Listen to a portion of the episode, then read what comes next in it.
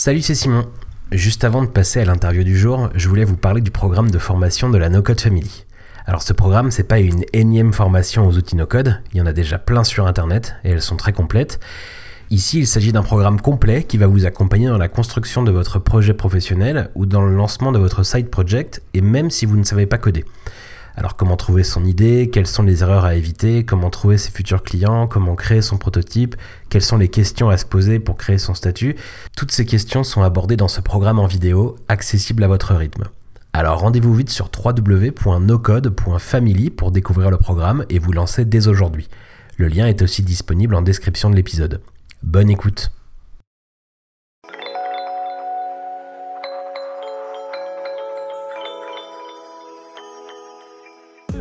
Salut à tous bienvenue dans la No Code Family, le podcast qui t'aide à te lancer sans savoir coder. Tous les outils ne se valent pas en termes de, prise en main, de facilité euh, euh, pour venir euh, créer et concevoir dessus.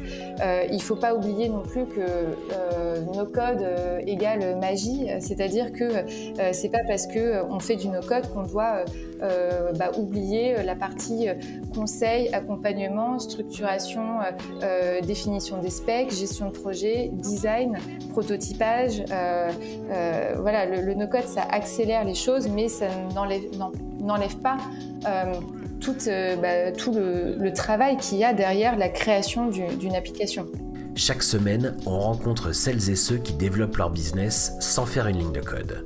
Et si tu veux aller encore plus loin et découvrir des épisodes inédits et des ressources exclusives, rejoins le No Code Family Club sur www.nocode.family. Salut Christelle. Bonjour Simon. Alors dis-moi tout, qui es-tu? Eh bien alors, euh, donc je m'appelle Christelle Curcio, je suis la cofondatrice euh, d'Allegria.tech, l'agence euh, No Code donc qui, s'est lancée officiellement le 7 décembre dernier. Et donc j'ai un parcours de, dans le digital, dans le web depuis depuis ma jeunesse, on va dire. Et, et voilà, donc aujourd'hui je suis Chief Makers Officer chez Allegria.tech. Bon, on va pouvoir reparler en détail d'Allegria, de ce que fait un chief maker euh, officer, dans une boîte comme celle-ci. Mais avant tout ça, euh, c'est quoi toi ta définition du no-code alors du coup? Euh, alors pour moi, le no-code, c'est une, une, manière en fait de concevoir et de créer des produits digitaux, des solutions digitales. c'est vraiment la, cette notion en fait d'abstraction qu'on cherche depuis, euh, depuis le début de l'informatique, euh, qui permet euh, justement de parler le même langage et que tout le monde comprenne en fait le, langage informatique, qui soit ramené à, un niveau facile. et le no-code, ça passe par des outils qui vont permettre de créer des produits sur à la fois la, la conception, la création d'interfaces, euh, sur euh, la partie euh, qui va concerner toutes les automatisations et les workflows, et sur la partie vraiment base de données, data, qui, qui sont en fait les trois points clés pour moi de la création d'applications euh, et donc le no-code, en fait, c'est quelque chose. Euh, il y, a, y, a, tout un débat en fait sur euh, est-ce que c'est est-ce que c'est nouveau, pourquoi est-ce qu'on parle du no-code aujourd'hui? On peut très bien revenir dans la fin des années 80 avec HyperCard d'Apple qui, qui avait aussi cette notion de volonté d'abstraire le code pour parler au plus grand nombre. donc voilà, pour pour moi c'est ça aujourd'hui un petit peu ma définition du no-code.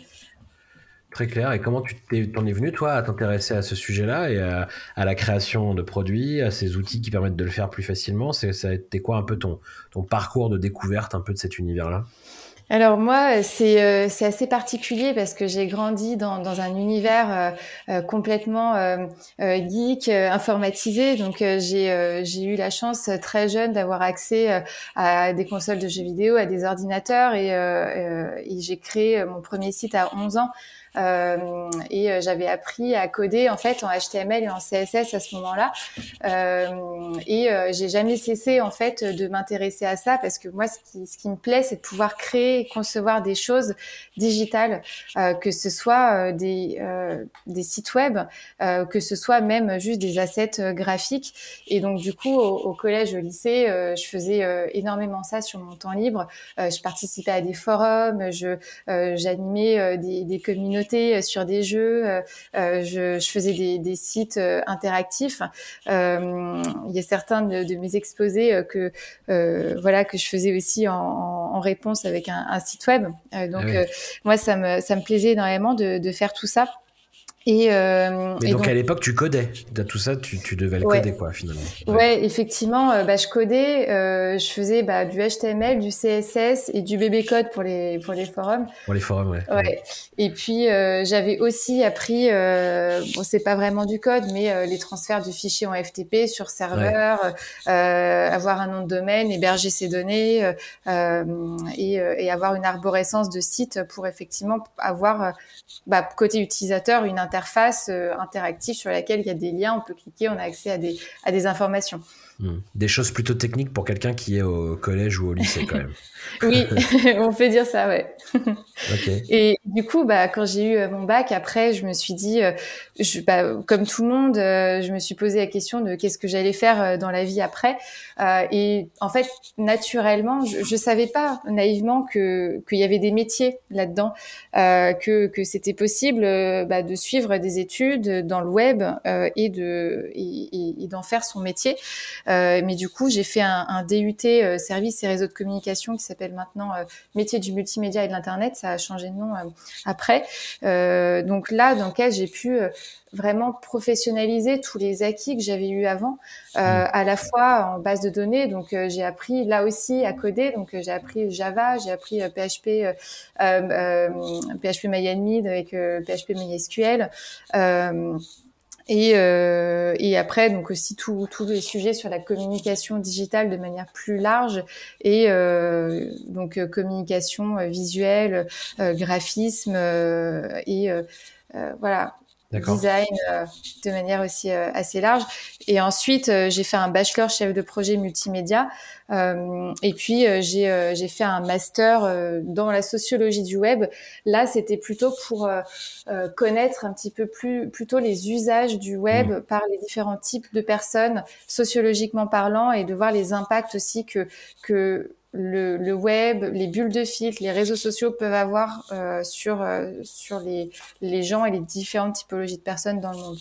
Hyper intéressant. Mais donc là, du coup, tu es sorti du côté technique que tu avais plus au début de tes études et puis dans, je veux dire, dans, ton, dans tes centres d'intérêt, même encore plus jeune. Là, sur la fin de tes études, tu t'es sorti du côté euh, vraiment tech et, et production euh, web, logiciel et tout pour t'intéresser davantage aux usages, en fait, finalement. Quoi. Ouais, c'est ça. C'était, euh, du coup, j'ai fait un peu le 360 sur tout, tout le web et le digital parce que pour moi, et c'est comme ça que je fonctionne pour tout, j'ai besoin d'avoir une, une vue globale et de comprendre tous les tenants les aboutissants euh, de, quand je fais quelque chose. Donc c'est pour pour moi c'était important de de voir euh, tous les sujets que ce soit euh, technique, marketing, organisation globale, communication, usage sociologique, ne serait-ce que pour moi savoir ce que je préfère et puis et, en fait moi je suis quelqu'un d'assez généraliste et j'ai besoin d'avoir une vue une, une sorte d'overview pour pour comprendre les choses.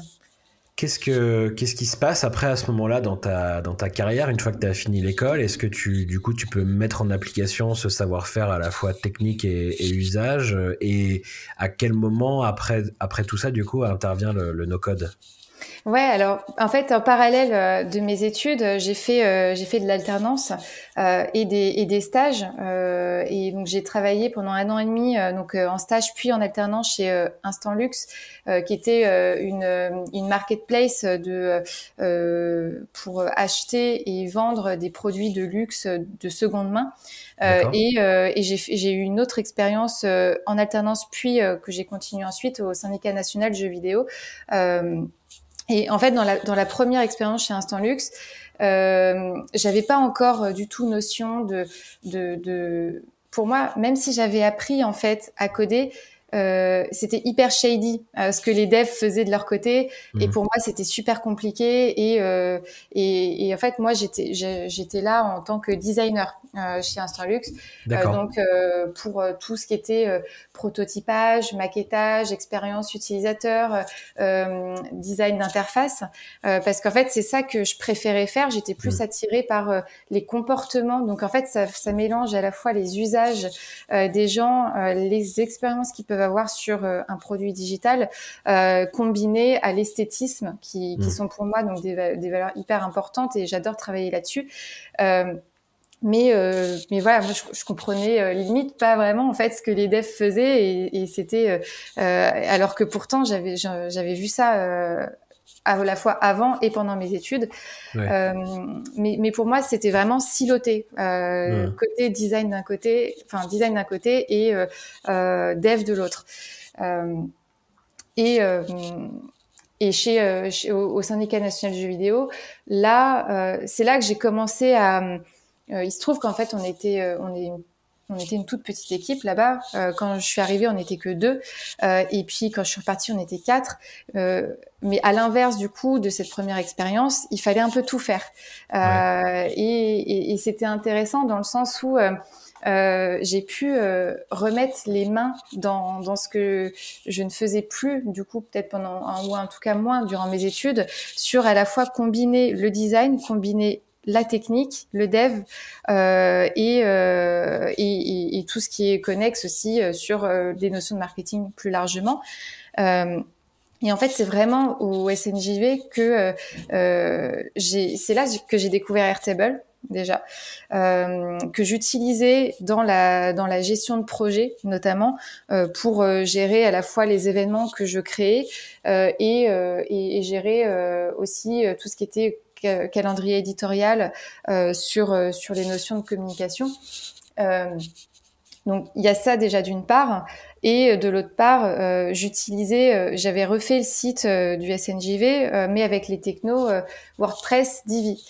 Parce que voilà, moi, même si j'ai appris à coder, je, je, me sens très limitée dans mes compétences techniques j'ai plein d'idées, j'ai plein de choses que je veux faire, mais j'arrive pas à les faire euh, avec le monde du dev traditionnel. Et euh, WordPress Divise, pour moi, c'était une première mise euh, mise en, en, goût en fait pour pouvoir créer ces choses-là.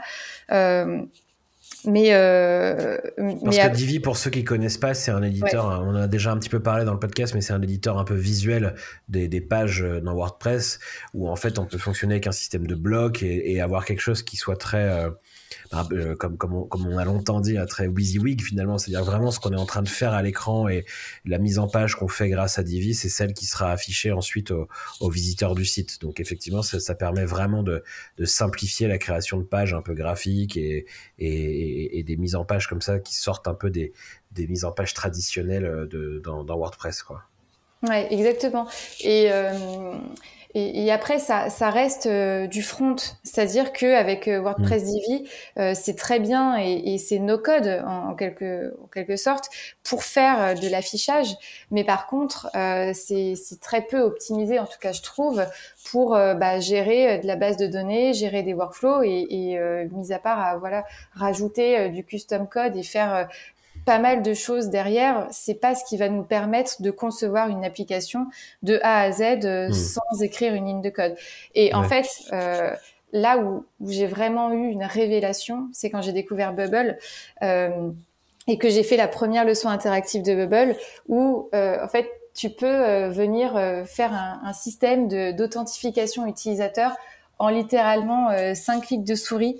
Euh, alors que moi, avant, pour le faire, je passais trois jours et j'y arrivais pas et j'avais tout le temps des bugs. Et là, quand j'ai vu ça, je me suis dit, ah oui, là, en fait, il y a vraiment quelque chose euh, derrière que, qui va changer euh, la vie de, de plein de gens, euh, soit designers, soit web de manière générale, et même des gens qui sont pas du tout issus du monde du web. Quoi. Hmm. Cette découverte de Bubble, elle a aussi eu lieu au syndicat national du jeu vidéo, là où tu avais découvert Airtable. C'est un peu dans le cadre de tes projets que tu as cherché des outils qui permettraient d'aller plus loin que ce que tu pouvais faire euh, en codant ou avec WordPress. Et c'est dans ce cadre-là que tu tombé sur Bubble aussi? C'était euh, c'était à ce moment-là, mais c'était mmh. pas dans le cadre de, de, de mon travail au SNJV. Euh, c'était plus en mode side project parce que j'aime euh, toujours euh, aller sur Product Hunt et, de, et regarder toutes les nouveautés qui sortent, tous les nouveaux outils. je suis beaucoup en, en, veille active de tout ce qui se passe en termes d'innovation et, et j'étais tombée sur cet outil sans but précis, vraiment, c'était euh, par pur hasard et juste pour tester des choses. Et euh, c'est quand j'ai testé que là, vraiment, il y a quelque chose qui, a, fait tilt euh, en moi. Ben, ça a tellement fait tilt que depuis, tu as donc cofondé Allegria. Est-ce que tu peux nous expliquer rapidement ce qu'est Allegria? Oui, bien sûr. du coup, Allegria, c'est une agence de prestation de services euh, qui utilise les technologies de no-code et euh, on est une, une, agence généraliste dans le sens où on n'est pas focus que sur un outil. Euh, on choisit la stack en fonction du besoin du client euh, mhm. et, euh, et on a aussi tout type de clients, donc que ce soit des startups, des PME et des grands comptes. Comment vous avez démarré cette activité? Ça a été quoi un peu le, le point de départ où vous vous êtes dit euh, avec ton, ton cofondateur, eh ben, ça y est, on se lance et, et on, va, on va démarrer cette activité-là? C'est quoi le, le, le, vraiment ouais, le démarrage? Bah alors c'est assez drôle parce que euh, déjà on, est, on a été dans une démarche euh, test and learn, c'est-à-dire qu'on voulait pas euh, lancer une activité, lancer une structure juridique avec tous les process administratifs qui en découlent, mmh. sans, sans avoir testé le marché, sans savoir si l'idée qu'on avait allait être utile et, et, si c'était viable. Cette idée dès le départ, c'est de proposer vos services vraiment en no-code. C'est ça quand même le cœur du projet dès le premier jour, quoi, finalement. C'est ça, en fait. On s'est rendu compte, moi de mon côté avec euh, Bubble et Francis, euh, lui, euh, il, connaissait déjà Airtable depuis 4, 4 ans, un truc comme ça. On savait en fait qu'il y avait ces technos-là et on se disait que il y avait moyen de, de les mettre à disposition d'un plus grand nombre, mais on savait pas encore comment et si si c'était pas trop early, si si, si c'était vraiment utile et, et si ça allait euh, parler en fait aux personnes euh, à qui on allait proposer ça. Donc en fait, la démarche qu'on a eue, euh, c'était bah, tout simplement par le réseau. De, de, de, faire cette promesse qui était bah voilà là aujourd'hui tu as ce besoin là nous on, on, on, veut on veut pouvoir te le faire mais si on n'arrive pas à le faire en no code et eh ben on te rembourse. Mmh, d'accord. Et du coup, euh, on, on, a eu euh, trois clients comme ça euh, que, qui ont démarré, avec qui on, on leur a dit, euh, voilà, bah, si on n'arrive pas, on te rembourse. Et euh, bah, il se trouve qu'au final, on n'a jamais remboursé personne parce que on a réussi à faire tout ce qu'on voulait en no code, ce qui n'était pas forcément une évidence avant de, se lancer dedans. C'est intéressant hein, comme démarche parce que c'est une démarche qu'on voit souvent euh, dans l'univers plutôt produit où on va euh, euh chercher à, à, vendre une première version un peu euh, euh, rudimentaire mais qui doit faire le job quand même de son produit à ses premiers utilisateurs et puis à partir de ça après itérer, évoluer. Vous, vous avez eu la même démarche dans l'univers des agences en disant bah vous allez être un peu nos, nos bêta-testeurs et si ça vous plaît pas, bah, on s'arrête là et on vous rembourse, mais on est convaincu que ça va marcher et c'est comme ça que vous avez réussi à convaincre euh, vos premiers clients, quoi, finalement. Ouais, exactement. Donc il y a eu une confiance euh, réciproque euh, d'un côté et de l'autre. On a, c'est nos clients historiques euh, et on, est vraiment hyper heureux d'avoir pu démarrer cette aventure avec eux. et, et c'est à cette issue-là qu'on s'est dit ah oui effectivement, bah déjà techniquement les outils sont maintenant matures et au point, on peut faire les choses et en plus, eh ben ça intéresse les gens. Donc, euh, donc euh, c'est après avoir fait ces, ces premiers projets qu'on s'est dit euh, qu'on allait euh, bah, monter une structure. On a onboardé avec nous Thomas, du coup, le troisième cofondateur, qui nous a rejoint au début de l'été pour voilà contribuer à, à, à, la conception, à l'imagination de, de l'agence. En parallèle, on a travaillé au branding, à notre à notre positionnement. Euh, et, on s'est lancé officiellement le 7 décembre. Euh, mais voilà, ça fait euh, déjà euh, donc depuis bah, presque l'année dernière maintenant que qu'on avait cette idée, qu'on l'a fait tester et qu'on l'a fait grandir derrière. Mmh.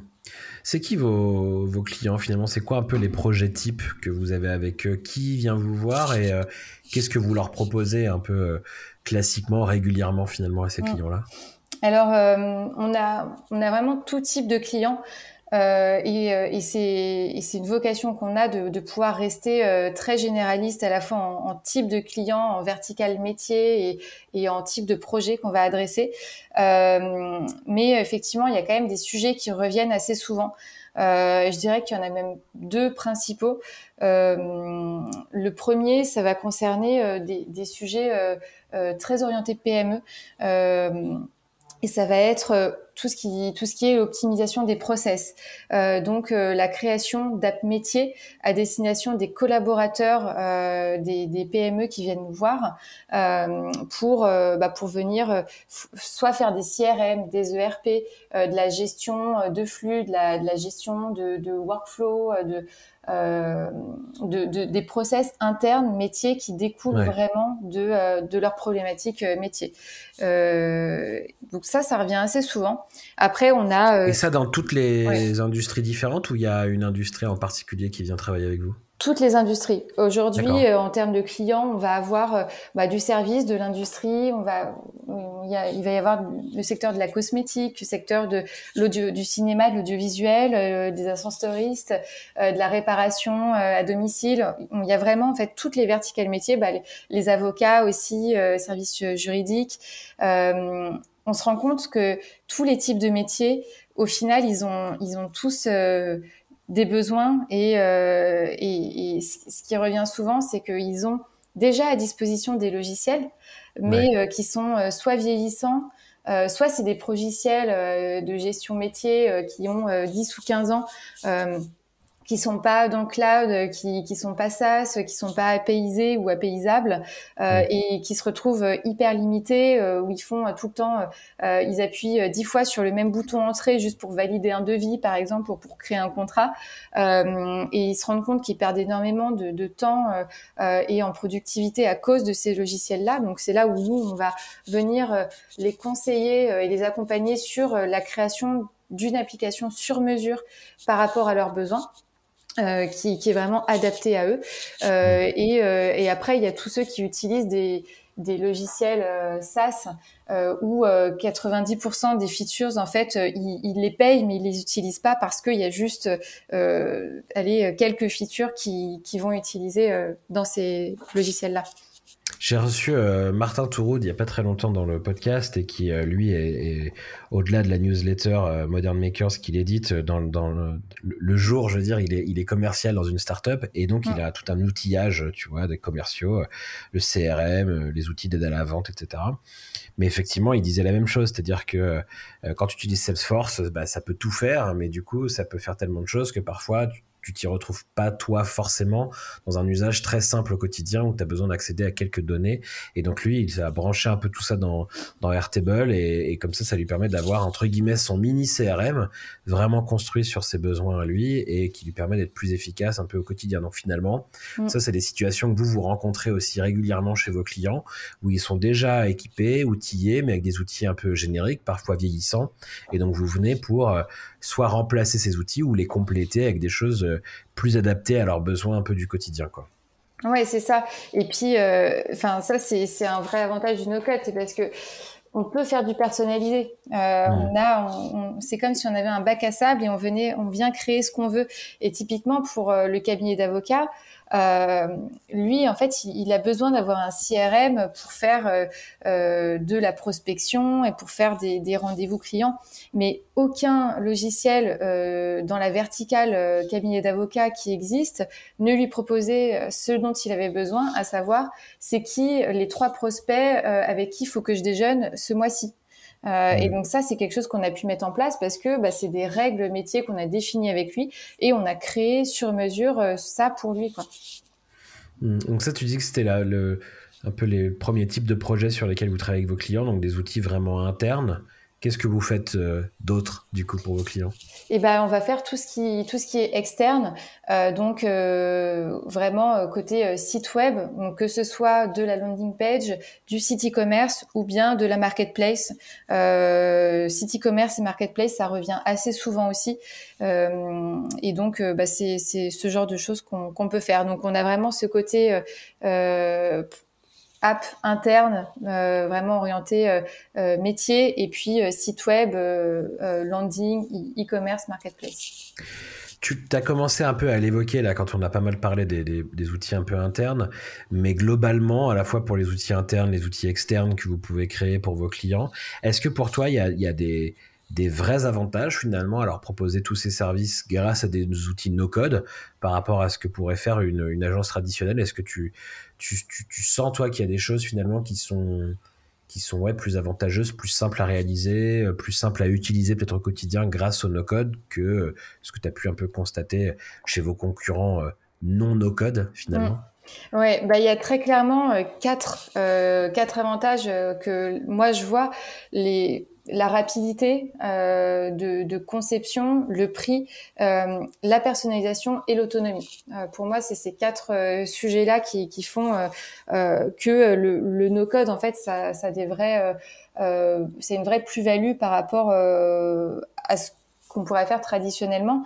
La rapidité, parce que les outils alors bien sûr, euh, c'est à nuancer parce que tous les outils ne se valent pas en termes de, de prise en main, de facilité euh, euh, pour venir créer et concevoir dessus.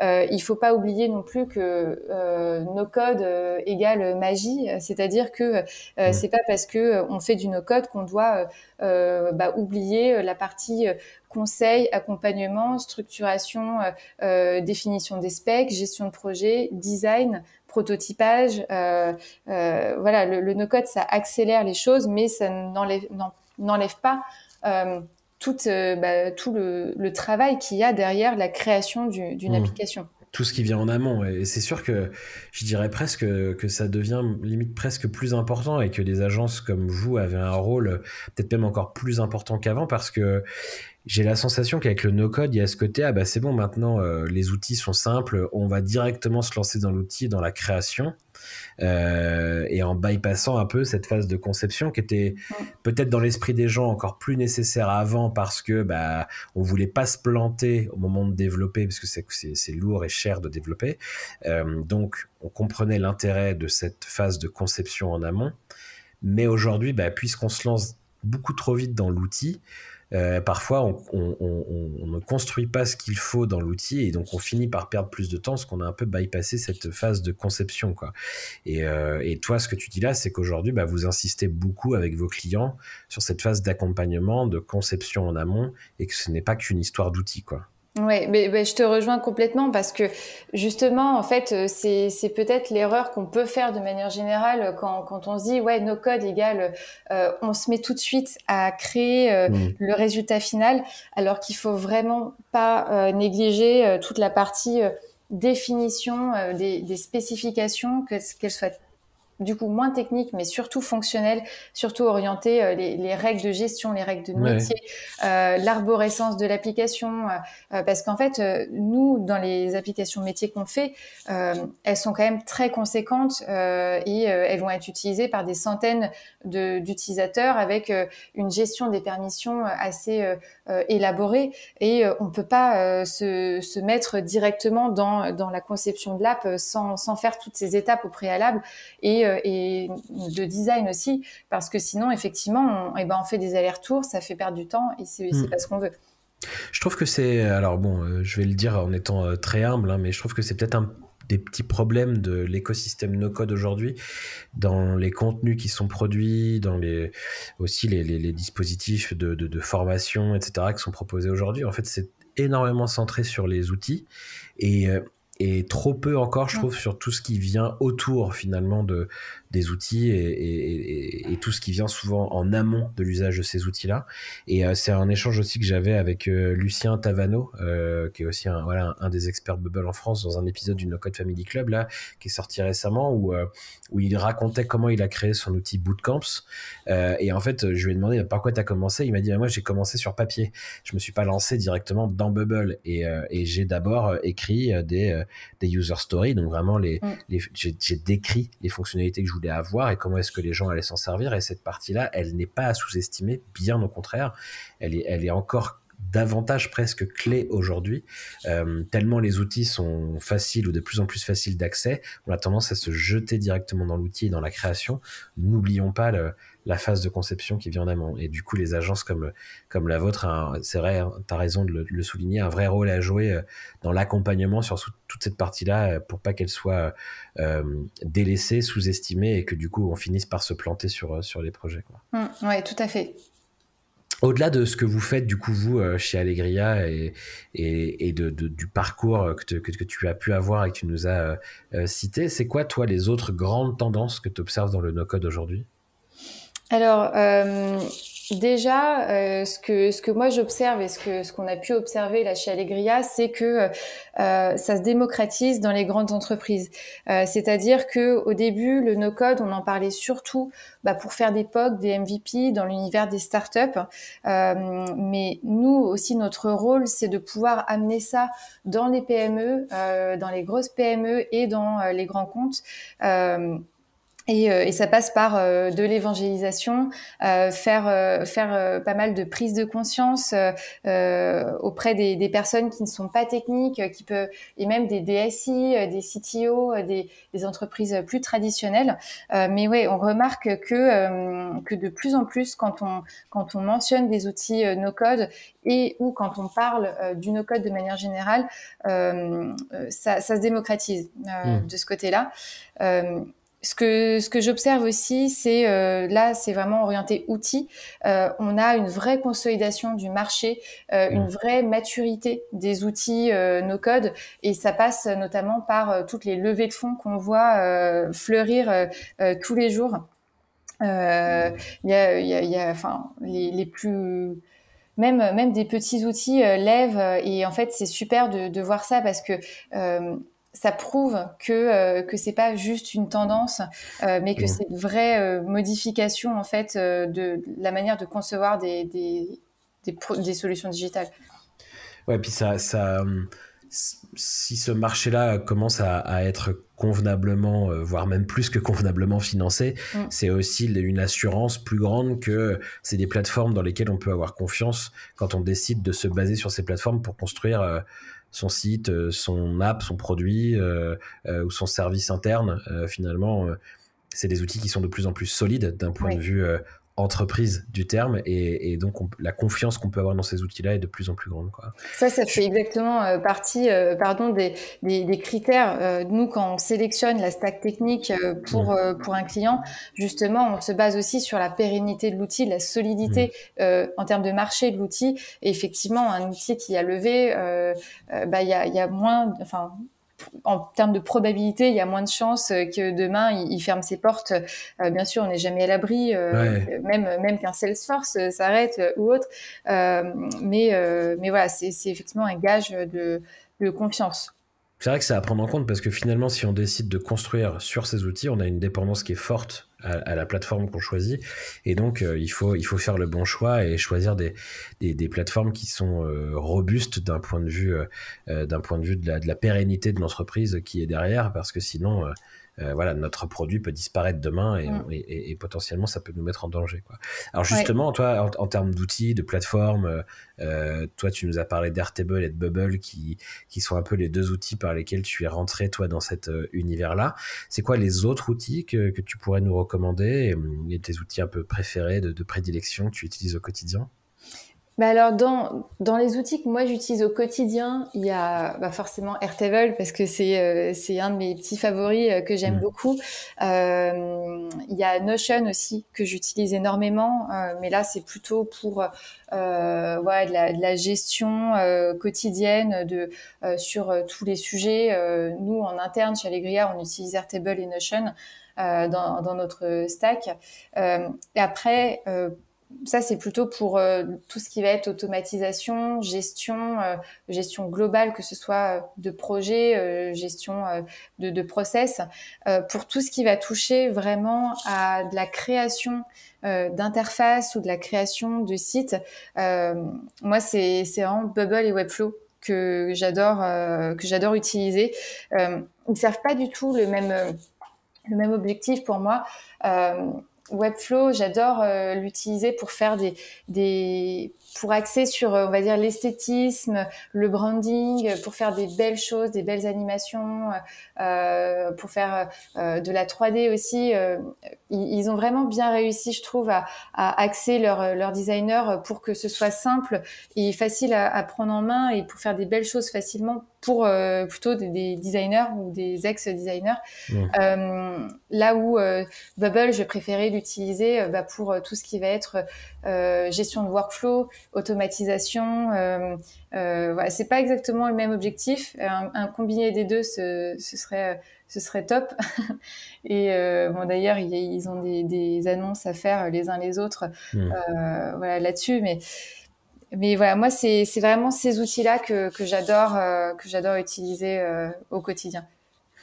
Est-ce que tu as des, ressources à nous recommander également, euh, des, blogs, des newsletters, des chaînes YouTube que tu consultes régulièrement et que tu voudrais nous partager aujourd'hui?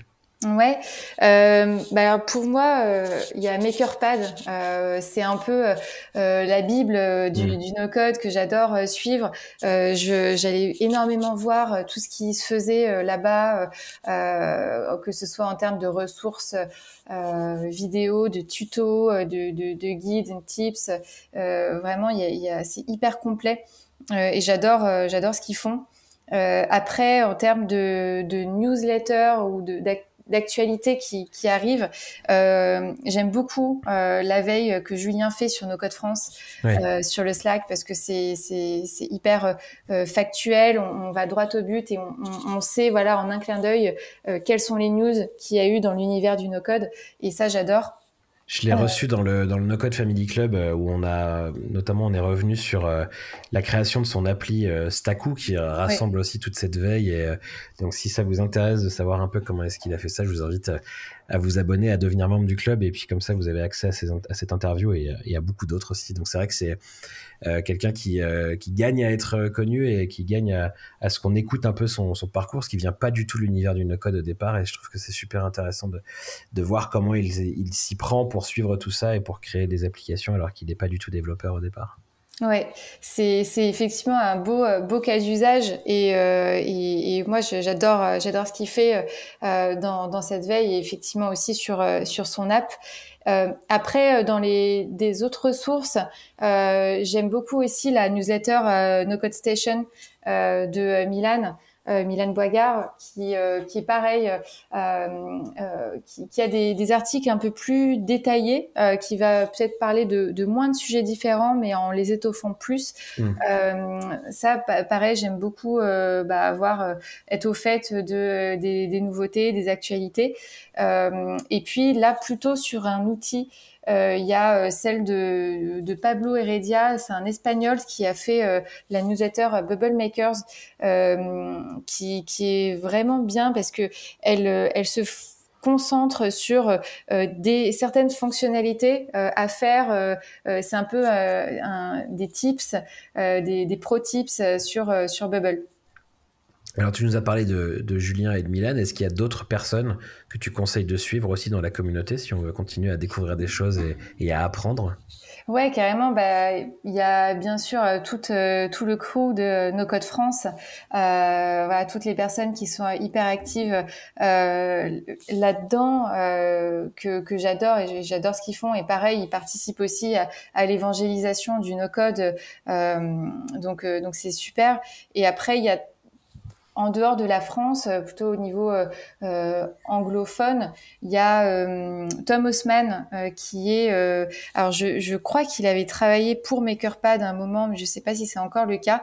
lui, je suis sur Twitter parce qu'il il poste tout le temps des, il fait un, gros travail de fond sur l'identification des outils et il, les catégorise selon plein de critères différents et il apporte pas mal de news sur euh, vraiment côté euh, technique, outils, mais, mais pas que. Il y a aussi plein d'autres, plein d'autres choses qu'il fait.